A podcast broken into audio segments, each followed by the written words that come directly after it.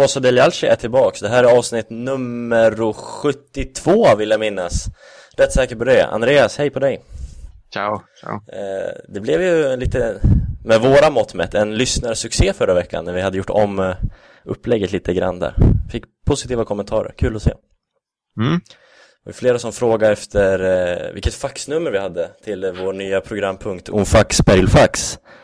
Men faxen är ju trasig den här veckan.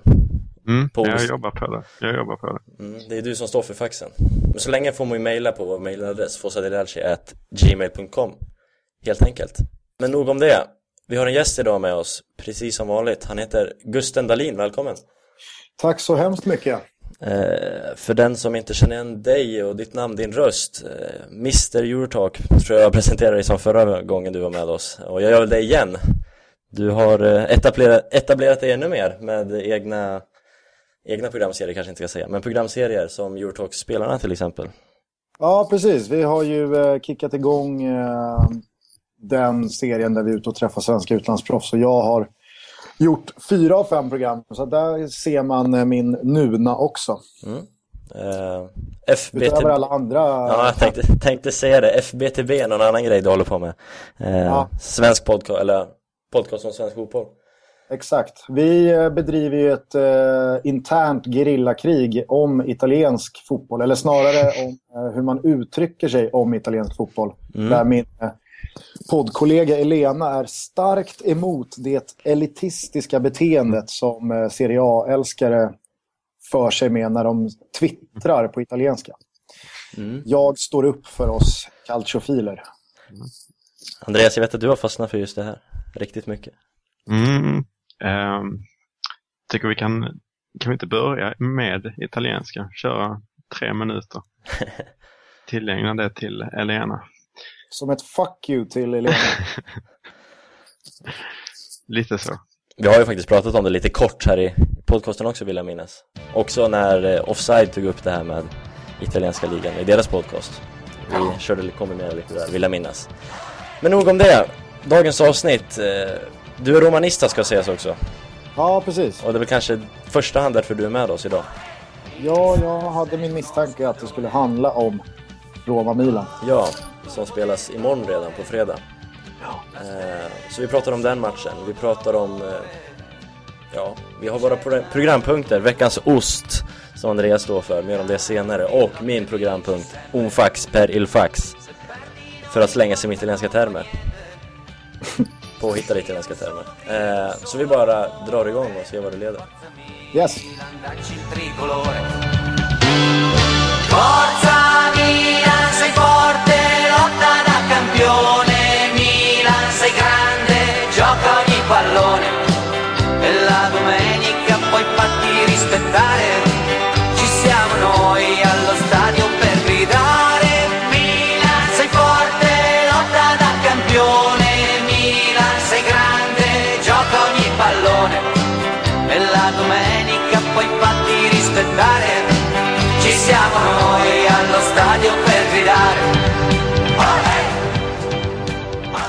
Jag vill börja prata om eh, ryktet som kom upp idag som visat sig vara lite mer än ett rykte kanske.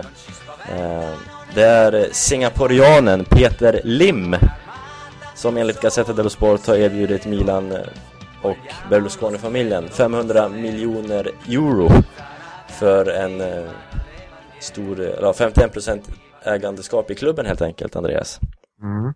Eh, det är något vi har diskuterat förut, lite ägandeskap och så vidare. Men jag vet inte, det kändes nästan lite på riktigt den här gången. Tycker man säger det varje gång, men eh, eh, så kan det absolut vara. Eh, att att eh, Milano skulle bli asiatiskt. För, för vi har inte samma möjlighet att göra håna Inter för deras eh, bristande uttal på R och, och så vidare. Men eh, det får man väl ta om man får lite cash eh, in i klubben. Spontant tänker jag, jag vet inte om du är rätt person att håna uttal på R. Men det är kanske en annan, en annan femma. Äh, vi tar det när det kommer till veckans ost så ska jag gå in på uttal. Okej.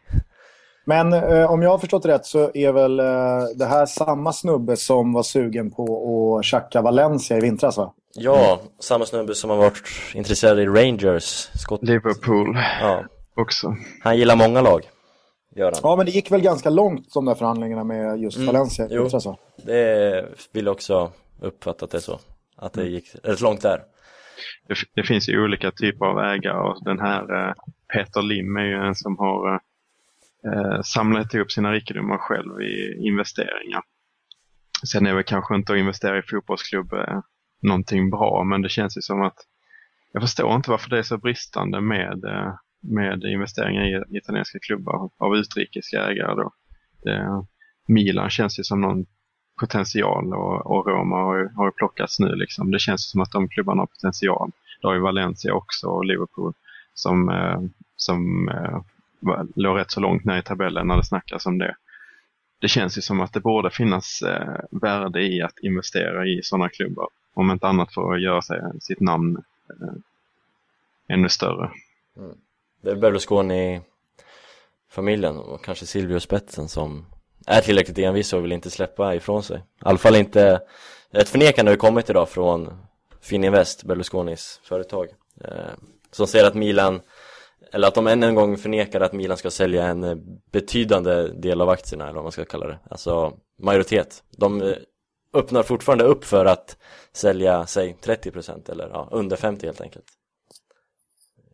Vilket måste ses som Jag tycker det känns, det känns så aktuellt nu när Barbara, när vi presenterade det här Casa Milan och hon pratade om att hon skulle resa ner till eh, Mellanöstern, Asien, vilket hon har gjort nu.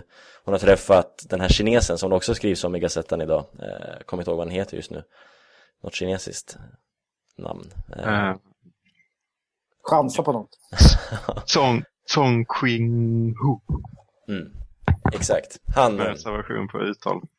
han eh, ska ju Barbara ha pratat med, fört diskussioner om att köpa mindre delar av klubben och Mm. Ja, det känns som det är på riktigt nu, jag tycker det, det är min känsla i alla fall Jag vet inte om du delar den eller om ni delar den Jo, men så är det ju. Det, på många sätt så är vi inte samma klubb som vi var tidigare. Med Lady B's eh, intåg. Ehm, så att det känns ju verkligen eh, mer aktuellt nu än tidigare. Får jag fråga som eh, utomstående vad, vad man som eh, milanista hoppas på? Ja, Andreas vill du börja? När du pratar om investeringar, investerare bara menar du? Eller? Ja, exakt. Alltså, vad, vad, om, om ni själva får bestämma, hur, hur ser er eh, perfekta lösning ut? För jag antar att ni inte är så tillfreds med hur det ser ut idag. Nej, så är det ju. Eh, Jag tycker väl kanske att det hade varit en bra idé att sälja en eh, minoritet åtminstone. Eh, Sen så är det väl inte så... Jag gillar inte... Visst, Tohi har visat mycket respekt för Inters historia och allting sånt där, men jag tror inte på att en, eh, en klubbägare ska vara så eh, långt borta. Liksom. Utan han, man måste vara närvarande som ledare för att, för att det ska gå riktigt bra. Jag har pratat om det tidigare. Eh, och nu har vi också en eh, uh, Berlusconi som inte är speciellt närvarande. Eh, och det är kanske det som är det stora problemet snarare än pengarna. Eller det är ett av de stora problemen åtminstone. Eh, men eh, lite pengar, vilket kanske öppnar upp för annat. Jag menar, Silvio kan ju inte sitta där i all framtid. Någonting måste ju hända. Ja, jag håller med delvis. Jag tycker de, säg en 30% som du har pratat om nu. Eh, till vem och så, det låter jag vara osagt. Varför inte den här kinesen nu som ska vara så ohyggligt rik? Eh, börja med 30%, se hur han sköter det, hur han eh, utnyttjar sin makt han får. Eh, vad som händer. Och som Andreas säger, Berlusconi kommer inte kunna sitta där så många år till. Oavsett vad han vill eller inte. Så gå vidare efter det. Samma person kan säkert punga upp lite mer. Om det är det, om man får ha sin så här drömbild. Ja. För någonting behöver ske där uppe. Men det är ju det är ju långt ifrån bara pengarna. Alltså, när man snackar om att det kanske har varit bra att investera i en italiensk klubb är att uppsidorna är väldigt mycket om man köper en egen arena, och man fixar merchandisen kring det här eller köper en San Siro, i alla fall äger arenan liksom, och fixar merchandise så finns det en enorm eh, enorma intäkter som liksom väntar på en. Eh, Men det måste ju verkligen skötas rätt så att det inte blir för mycket modern fotboll och, och sånt där. Och det är snarare det som är viktigt för mig snarare än hur, exakt hur mycket pengar som kommer in. ja. Jag skulle kunna föra över det här till, till dig Gusten, för ni har ju amerikanerna nu Mm. där, där uppe och ni har eh, presenterat ett nytt Colosseum med hissar i gräsmattan och allt vad det ska vara. ja. Eh, vad, hur känner du med det utländska ägarskapet och Calcio Moderno? Nej, men det är väl, eh, det finns väl en eh, ganska ambivalent eh, inställning till det där. Att det är svårt när ens hjärtas lag går som det går just nu. Att peka på allt det, det som kanske strider emot ens ideologier och, och ståndpunkter. Så det är väl klart att i, i, i min eh, värld drömvärld så är liksom Sensi fortfarande den som ska ratta mitt Roma. Liksom. Mm. Men eh, nu är inte verkligheten så. Och eh, jag kände i förra helgen där när Champions League-platsen eh, säkrades att det, det är ju liksom, det, är- det är här man vill vara med. Och jag vill inte vara med i Champions League nästa säsong och vara någon slagpåse utan eh, då kommer det bara krävas ännu tyngre pengar in. Och ska man upp och fightas med de riktigt stora elefanterna då, då, då finns det liksom inga genvägar förutom pengar dit. Och är det pengar som behövs då får man väl spela det lite spelet och tumma på ens ja, grundmurade förhållning till hur fotboll ska se ut och låta och lukta och kännas. Mm. Tyvärr. Ja, ehm, jag tycker att, eller Andreas, hade du? Nej, men det viktigaste är som sagt hur det sköts eh, egentligen. Alltså bara att det skulle vara amerikaner liksom har väl ingen jättebetydelse för mig, men, men man måste ju sköta det snyggt och jag tycker att eh, Romas arenaplan till exempel ser väldigt spännande ut. Man hade kunnat bygga en betydligt, alltså om man lyssnar på supportrarna, om man tar in historia och allting sånt där är ju eh, väldigt viktigt och det är väldigt lätt att göra i en stad som Rom. Eh, så det är tacksamt. Ja, men exakt. Men samtidigt så visade de ju bara för liksom, eh, två år sedan att eh, de kanske inte hade någon kanonhörsel. Utan då var det väldigt mycket, nu ska vi göra det här på vårt sätt. Och det var kryssningar i Bahamas och Disney och Mm, just det. he hela den biten. Va? Så att, eh, absolut så, så känns det som att de har fattat att ska vi vara Roma, då måste det vara på, på Romas förutsättningar. Mm. Och då, då får man lyssna på supportrarna och då får man ta Rom som stad och Roma som klubb och all dess historik i beaktning och inte bara komma in och, och tro att man ska göra en, en, en berg och dalbana av det. Det är lite det, ja. Ja, men stadion, liksom, det, det det jag har sett och det jag har hört och de bilder man har sett så, det, det är väl klart att eh, det hade ju kunnat vara betydligt värre. Ja, men det, det jag menar med att det är väldigt tacksamt är ju att de är ju intresserade av att kommersialisera och, och eh, det är ett tacksamt sätt att liksom lyfta fram att det är vi som är Roma, det är vi som är Rum och Rum är ju liksom antiken liksom och det är, det är enkelt att spela på det och, och det kanske är det som är det enklaste framgångsreceptet. Ja. Så det blir tacksamt men eh, resultatet blir bra så att eh, På papper i alla fall. Ja. Sen får vi se Exakt. hur eh, spelarhissen funkar och så vidare. Eh, men det, är- det är det du säger Gusten, det är det, liksom, det är det man vill ha i Milan också. Det är ju ägare som inte bara kommer in och kör över och gör om allting och tror att det är Formel 1 eller dylikt. Det är det han Peter Lim, jag läste lite hans Wikipedia-sida, det är min research. Eh, men han, hade ju, han äger stora delar av McLaren tydligen. Eh, eftersom Formel 1 är stort i Singapore och så vidare. Eh, det är lite det man är rädd för, att de ska komma in och tro att det är någon annan sport eh, och någon annat land kanske. Som, Nej, men exakt. som inte brinner för samma, ja, lika stort liksom för historien och så vidare. Nej, och samtidigt så har man ju senaste säsongen i, i Serie A sett eh, lag eh, dunka ut cheerleaders liksom. Och det har inte varit, eh, det har inte varit några andra än, än italienare bakom det liksom. Så att, Mm. det, Ja, det, De Laurentiis är väl delvis lite amerikanskt i blodet, är han inte? Jo, så är det. Men alltså, jag, jag, jag placerar inte De Laurentiis i samma fack som eh, Peter Lim Nej, eller nej. Tohir. Nej, det är sant, det är sant, det köper jag. Eh, Bra, vi har gått igenom den punkten som står där, men eh, jag tycker vi ändå är inne på ämnet. Jag eh, vet inte, du har säkert sett det själv Gustav, men jag skickade ut en fråga på Twitter eh, för någon timme sedan, vad, eh, om det fanns några önskemål vad vi skulle prata om. Jag gör det lite då och då. Och Emil Svensson, vår vän Andreas som jag har varit och, i Milano med bland annat, han eh, skrev ju och ville veta vad Gusten, vad du tänker om eh, Romas nästa säsong eh, med tanke på Champions League, men ja, hur, sången, hur tror du att det blir i, i helhet liksom? Jag eh, tror att eh, det återigen kommer bli eh, väldigt svårt att, eh, som det alltid blir för lag som inte prenumererar på Champions League-platser, att eh, bedriva ett tvåfrontskrig och göra det lyckat på båda håll.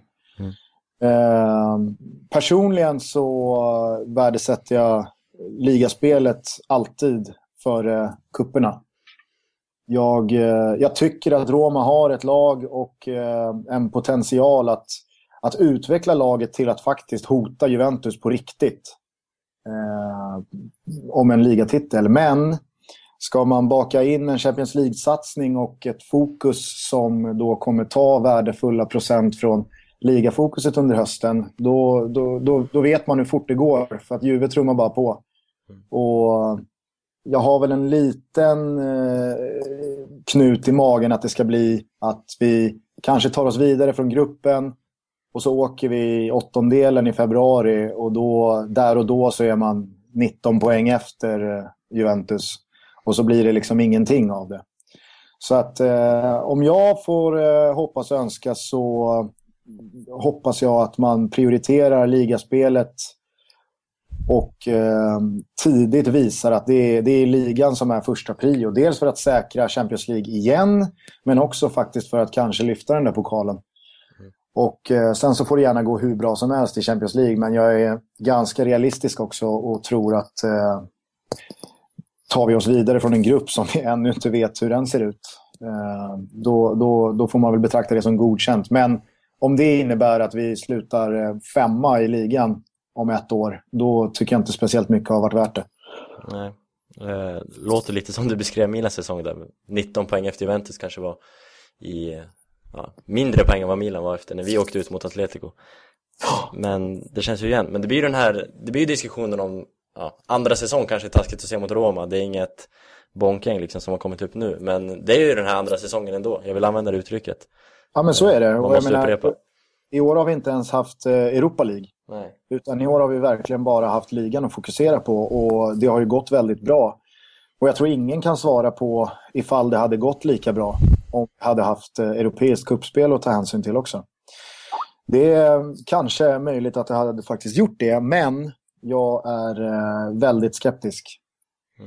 Eh, ser man till eh, nästa säsong, alltså spelarsidan, så, så är det ju väldigt mycket snack som sig bör den här tiden på året. Men det är ju, det är ju inte liksom spelare 17, 18, 19 det surras om, utan det är ju, det är ju eh, en del nycklar som gärna får stanna kvar.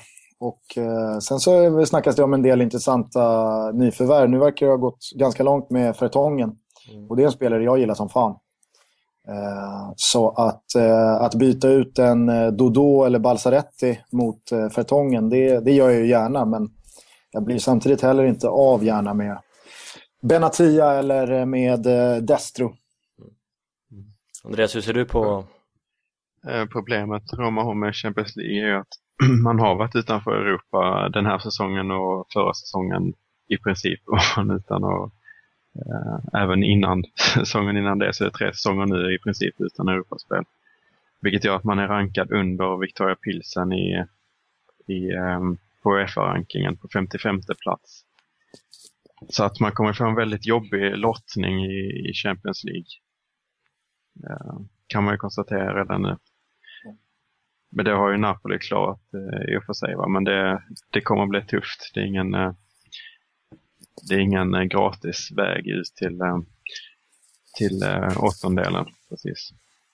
Var det inte någon, var det Garcia eller, som sa det att ska man ut i Champions så ska man göra det på riktigt Man ska inte nöja sig med att gå vidare ur gruppen utan man vill gå långt redan nästa säsong Jag kommer inte ihåg vem det var som sa det, vet du Gusten? Eh, nej, men det, jag, jag känner igen det att det ska ha varit Garcia som har Mm. yppat de orden. Men jag menar, så är det ju. Samtidigt så, jag menar, jag, jag- vill vara med och vinna saker.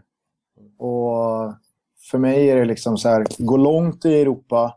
Är det, är det så sjukt mycket bättre att eh, gå till eh, kvartsfinal i Champions League än att eh, åka i gruppen? Om det inkräktar ordentligt på en ligaplacering eller ett, ett ligaguld. Jag vet inte. Sen är jag liksom, jag, jag kanske är, är för tävlingsinriktad och tycker att det är för skönt att vinna för att eh, någonstans låta en realism prägla den ambitionen. Men jag menar, jag, jag vill att Roma ska vara med i Champions League för att vinna det. Mm. Mm.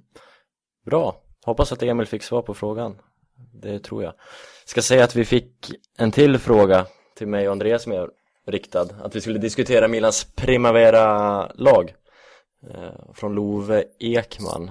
Den frågan får vi rätt ofta Andreas och vi diskuterade det här innan Gusten anslöt.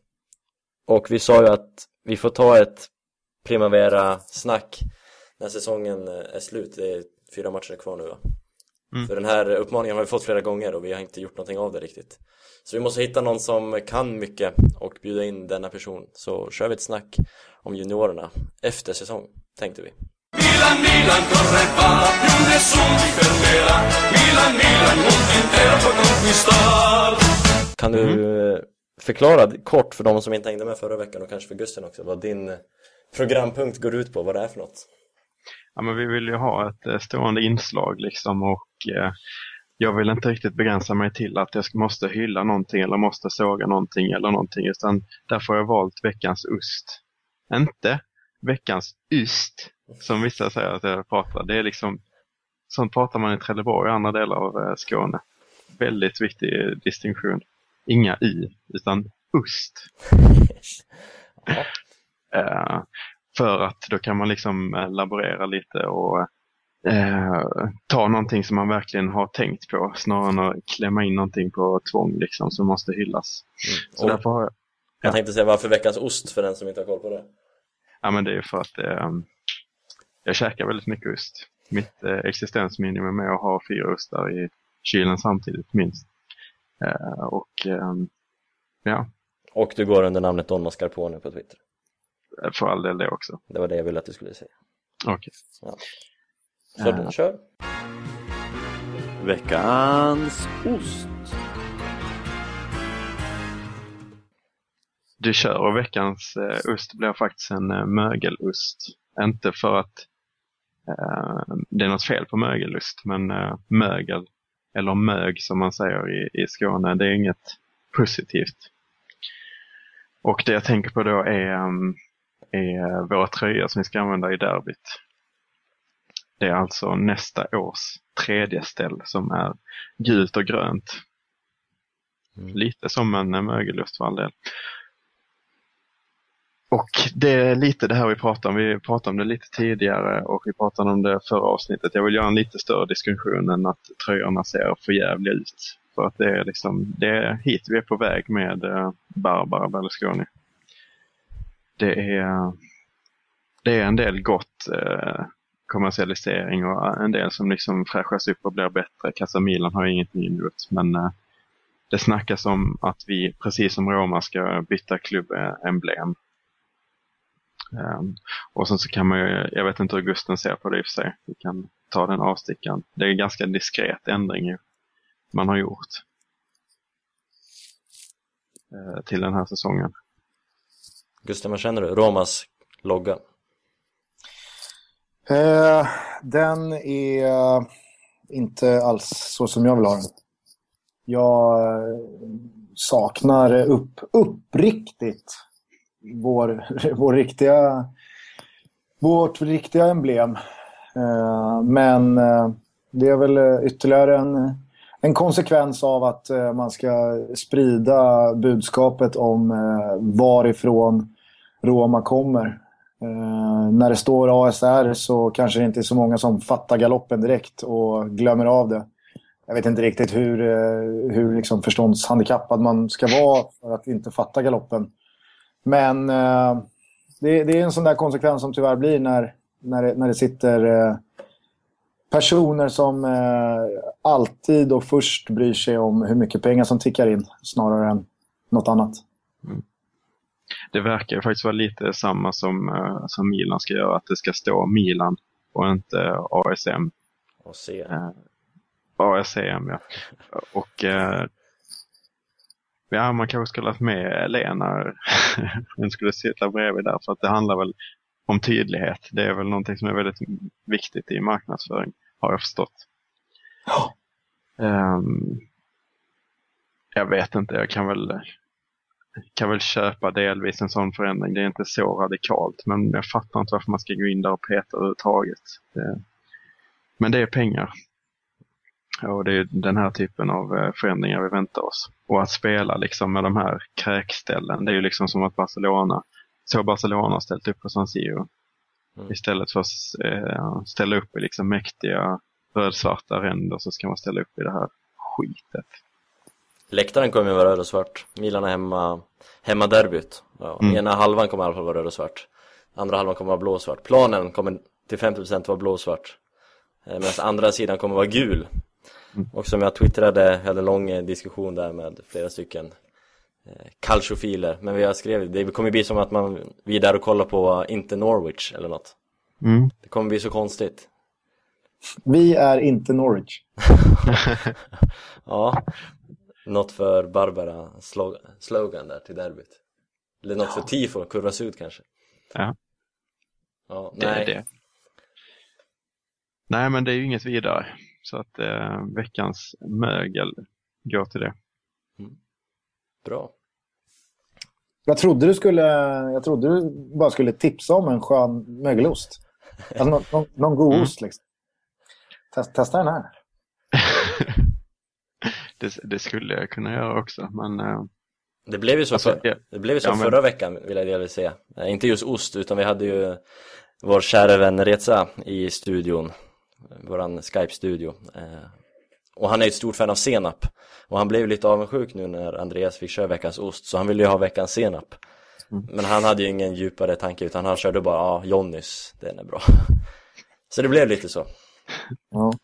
det blev lite så. Ah, jag, ska, jag är, ju eh, kvibbel är faktiskt bra grejer måste jag säga. Jag använder det mest i pastasås. så.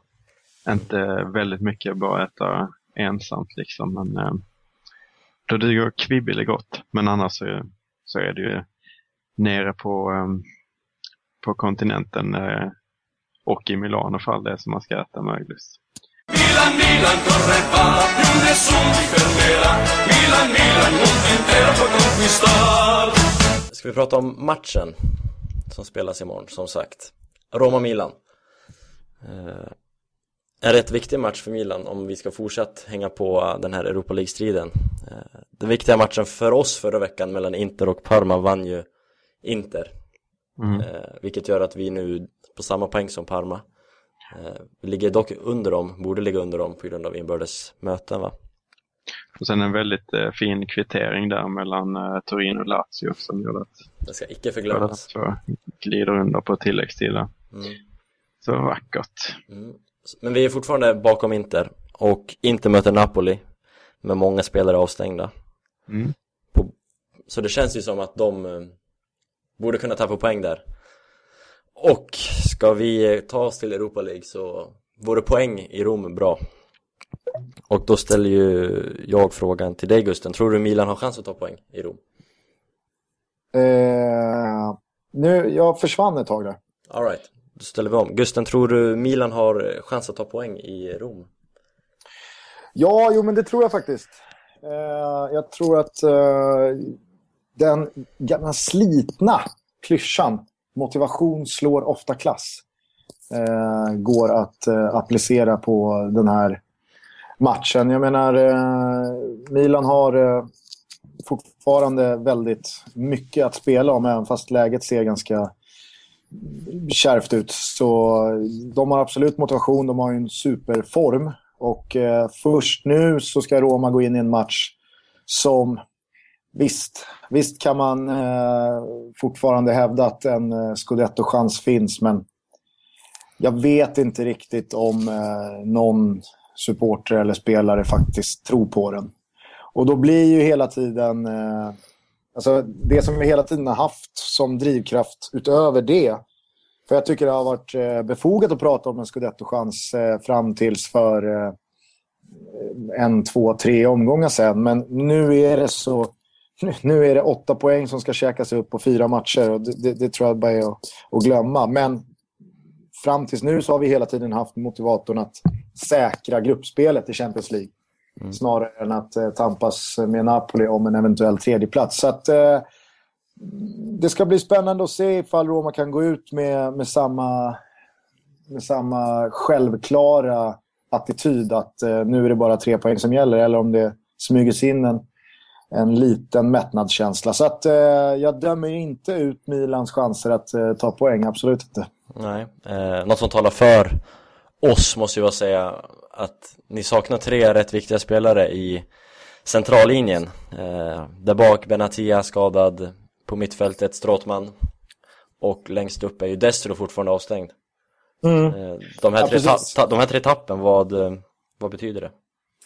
Eh, ska man peka på eh, resultat så är det ju svårt att eh, säga att så många har saknats i och med att segrarna bara radats upp ändå. Jag var mer, eh, jag var, alltså, jag var väldigt orolig att Stråtmans eh, frånvaro skulle få laget att liksom kanske inte implodera, men han har varit en sån otrolig kugge mellan just eh, defensiven och offensiven hela säsongen att jag trodde att hans frånvaro skulle skulle ge ett eh, större avbräck än vad det har gjort. Jag tycker Nangolan har växt eh, väldigt, väldigt mycket senaste tiden. Tadej har kommit in och spelat en fotboll som eh, jag tror ingen trodde att han fortfarande besatt.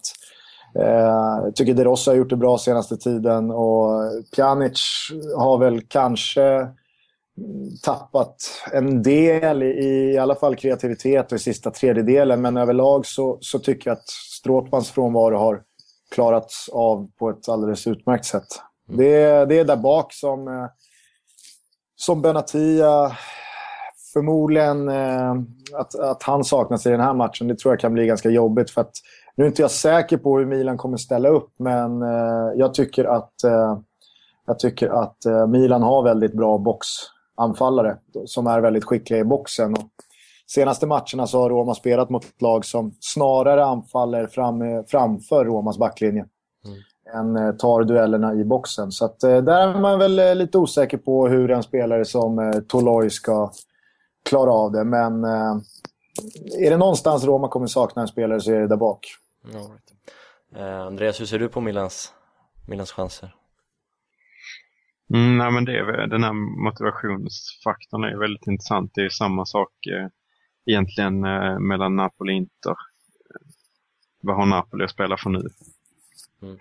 Eh, så att mm, det är ändå stormatcher liksom. Och, eh, är det någon, ja, man kan vända och vrida på det här liksom, eh, som man kan med all idrottspsykologi.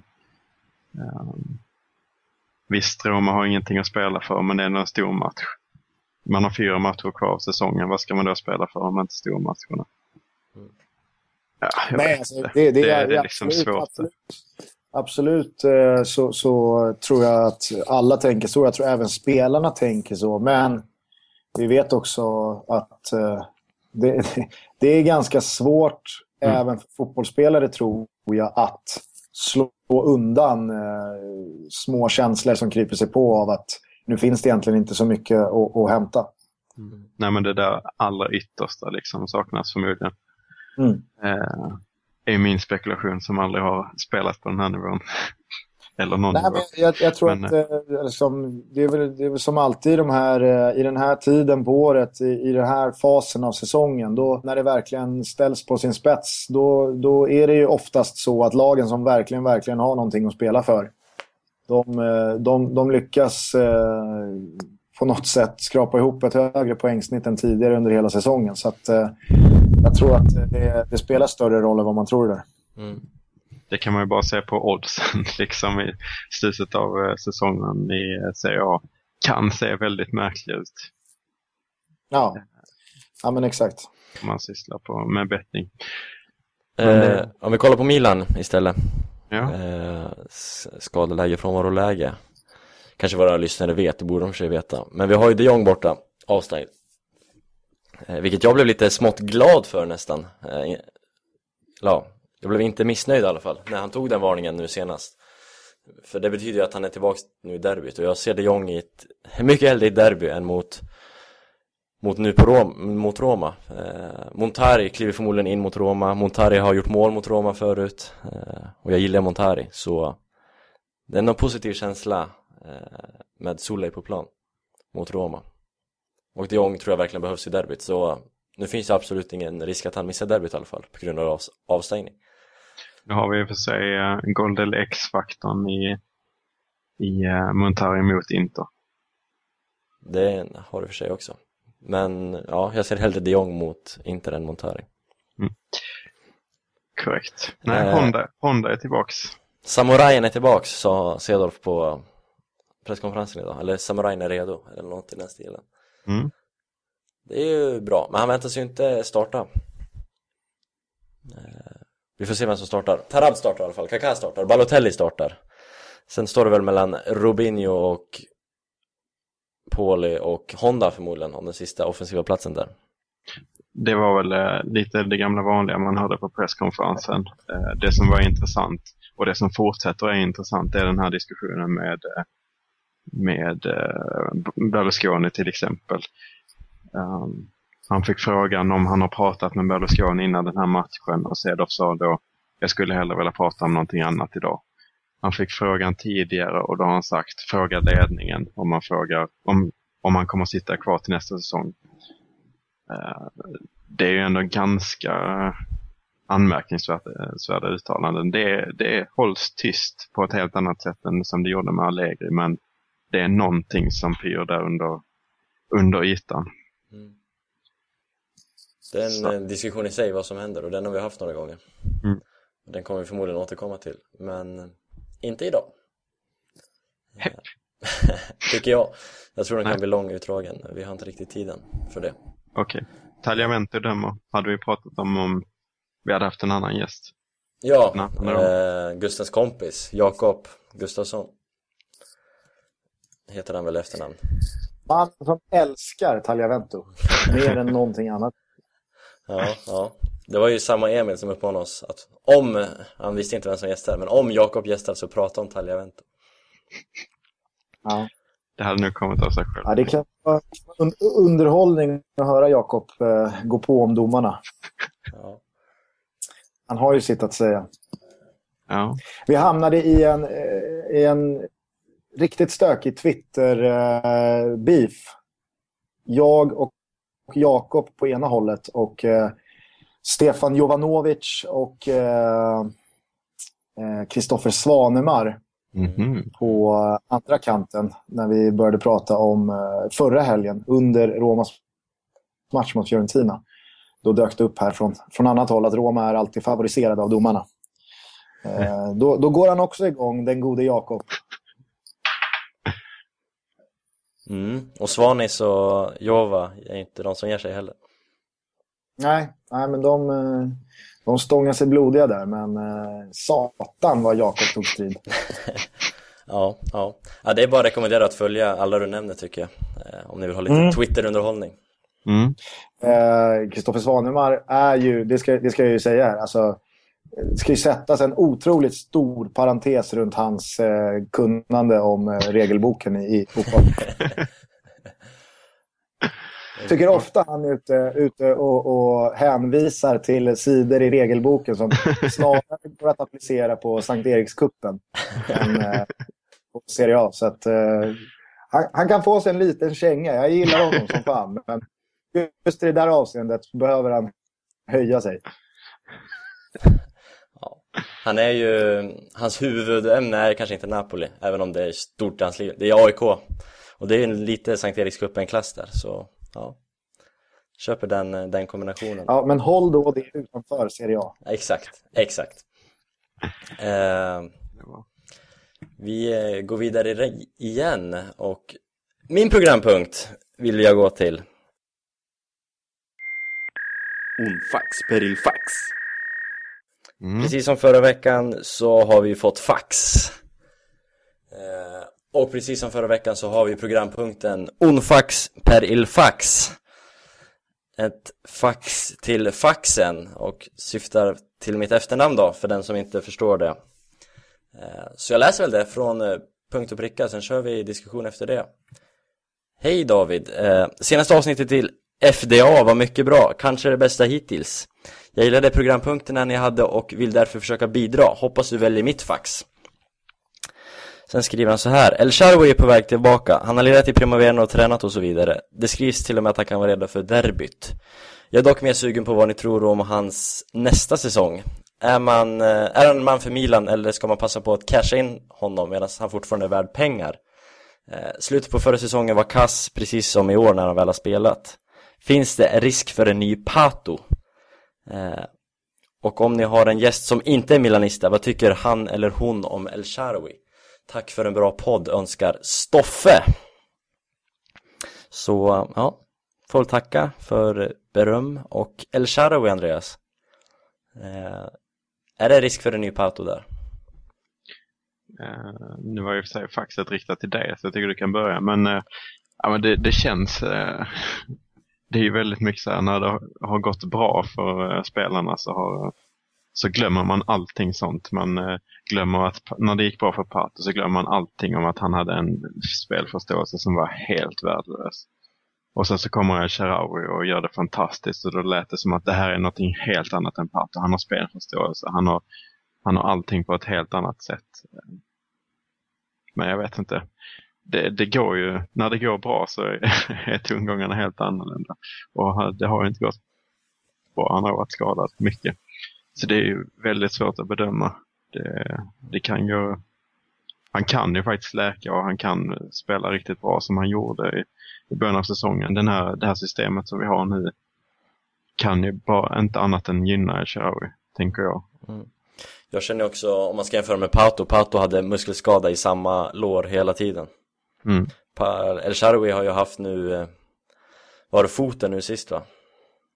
Eller, Ja, precis. Så det är Ja. liksom mer eh, skelettet han har haft problem med, eh, vilket har opererats och så vidare. Och det är en stor skillnad enligt mig. Eh, så just att göra jämförelsen med Pato på skadefronten, det vill jag absolut inte göra. Eh, för det känns olika. Dock så är ju jämförelsen att dra att de kommer som unga upphypade talanger gör extremt bra i början men sen sjunker. Den jämförelsen ligger närmare till hans, för mig i alla fall. Nu har ju vi inte haft El Shaarawy lika länge som vi hade Pato. Pato var väl bra i tre säsonger, två säsonger. Eh, El Shaarawy var bra i en halv nu. Eh, Men eh, jag vet inte. Jag tycker inte man ska sälja honom nu i alla fall. Det känns jättedumt eftersom han har varit skadad nu. Vilket måste gjort att hans värde dragits ner markant. Om han kommer tillbaks nu och får spela och gör det bra så kommer ju värdet öka. Och då kommer det också förmodligen bli så att jag inte vill sälja honom. Men eh, ska man sälja så är det en dum idé att göra när han ligger så pass lågt. Tycker jag. Vad sitter han på för kontrakt? Uff, bra fråga. Men det är rätt så tacksamt om man jämför med resten. Jag vill minnas att det är om ma- absolut max 2 miljoner euro. Och hur lång tid har han kvar? 2018. Så- Okej. Men han, eh, det, det är ju en intressant jämförelse i det att både Pato och El Shaarawy var bra när Milan var riktigt dåliga. Och båda eh, som väldigt unga spelare bar laget på egna händer. Liksom. Eller egna fötter kanske man ska säga. Det är ju anmärkningsvärt ändå. Eh, att ha så pass unga spelare som får så stora roller. Och då är det rätt så klart att om man är en så viktig spelare då syns man väldigt mycket och man får prestera väldigt mycket. Men nu har vi ju andra spelare i offensiven som också kan skapa saker. Vilket gör kanske att då syns man inte lika mycket även om man hade varit lika bra. Det är fortfarande så att han är en väldigt lojal, ärlig spelare som, eh, som de hade sagt i ett annat forum om Il Calcio. Eh, för han jobbar ju väldigt mycket hemåt och är väldigt viktig för laget det är väl kanske inte så att han måste eh, vinna skytteligan utan han kan ju vara väldigt, väldigt bra för laget med andra egenskaper. En, eh, jag har gjort en reflektion nu under de här minuterna som ni har pratat. Och det är med... Vad har, vad har ni för bild av hur eh, El Sharawi och Balotelli funkar? Hur de funkar ihop? För att om jag, om jag bara drar mig till minnes så slutade väl El Sharawi vara riktigt bra någon gång typ när, när Balotelli kom in. Mm.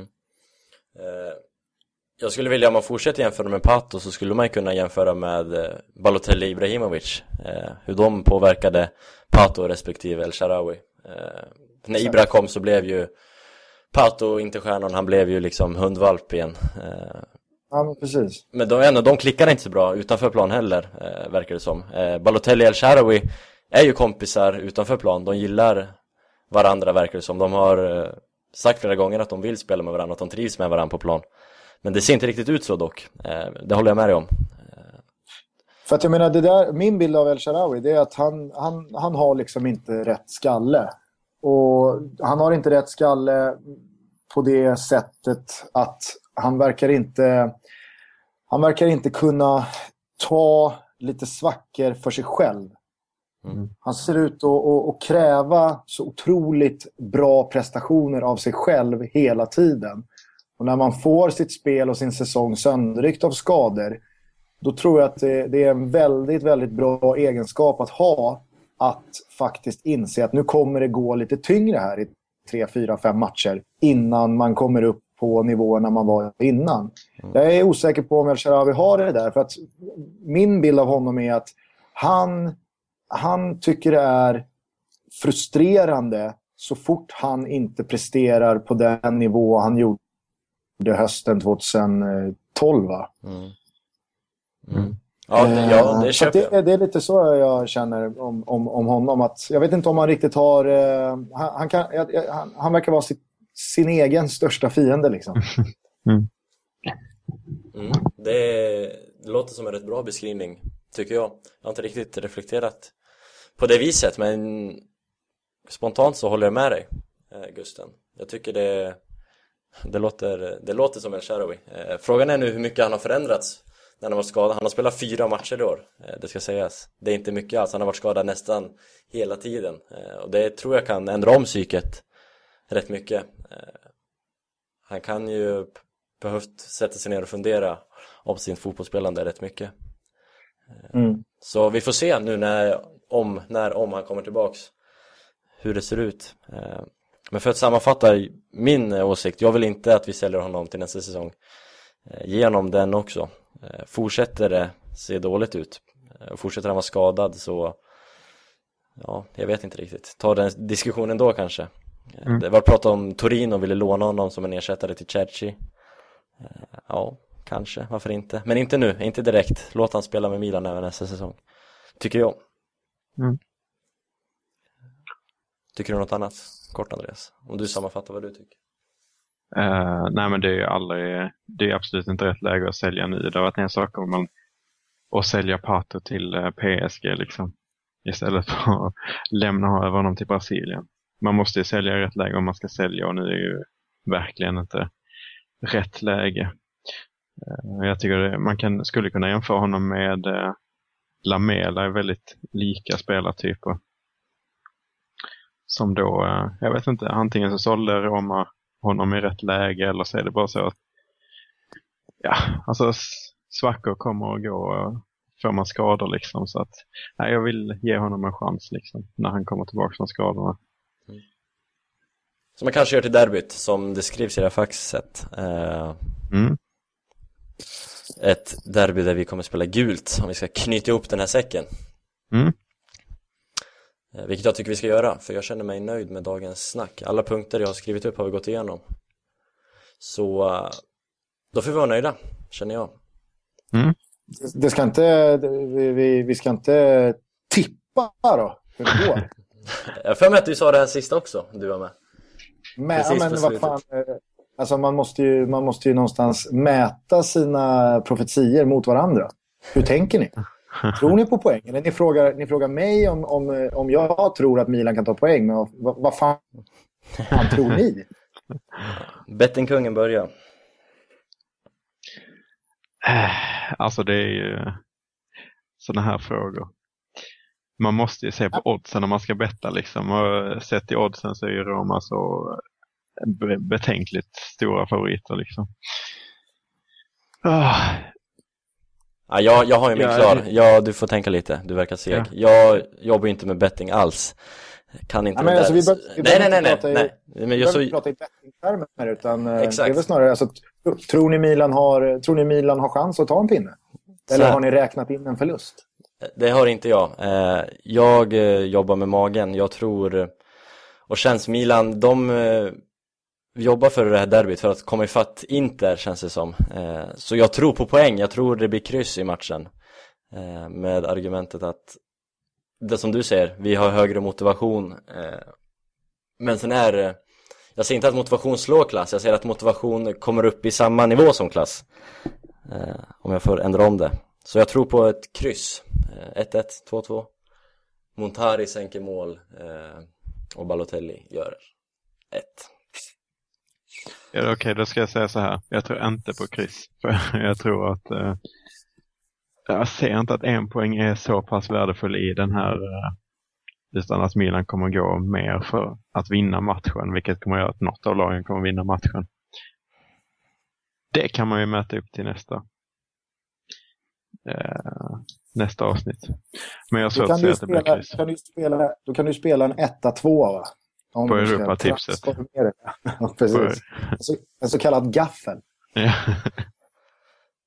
ja, de är jag svag för, gafflarna faktiskt. Ja. Ja.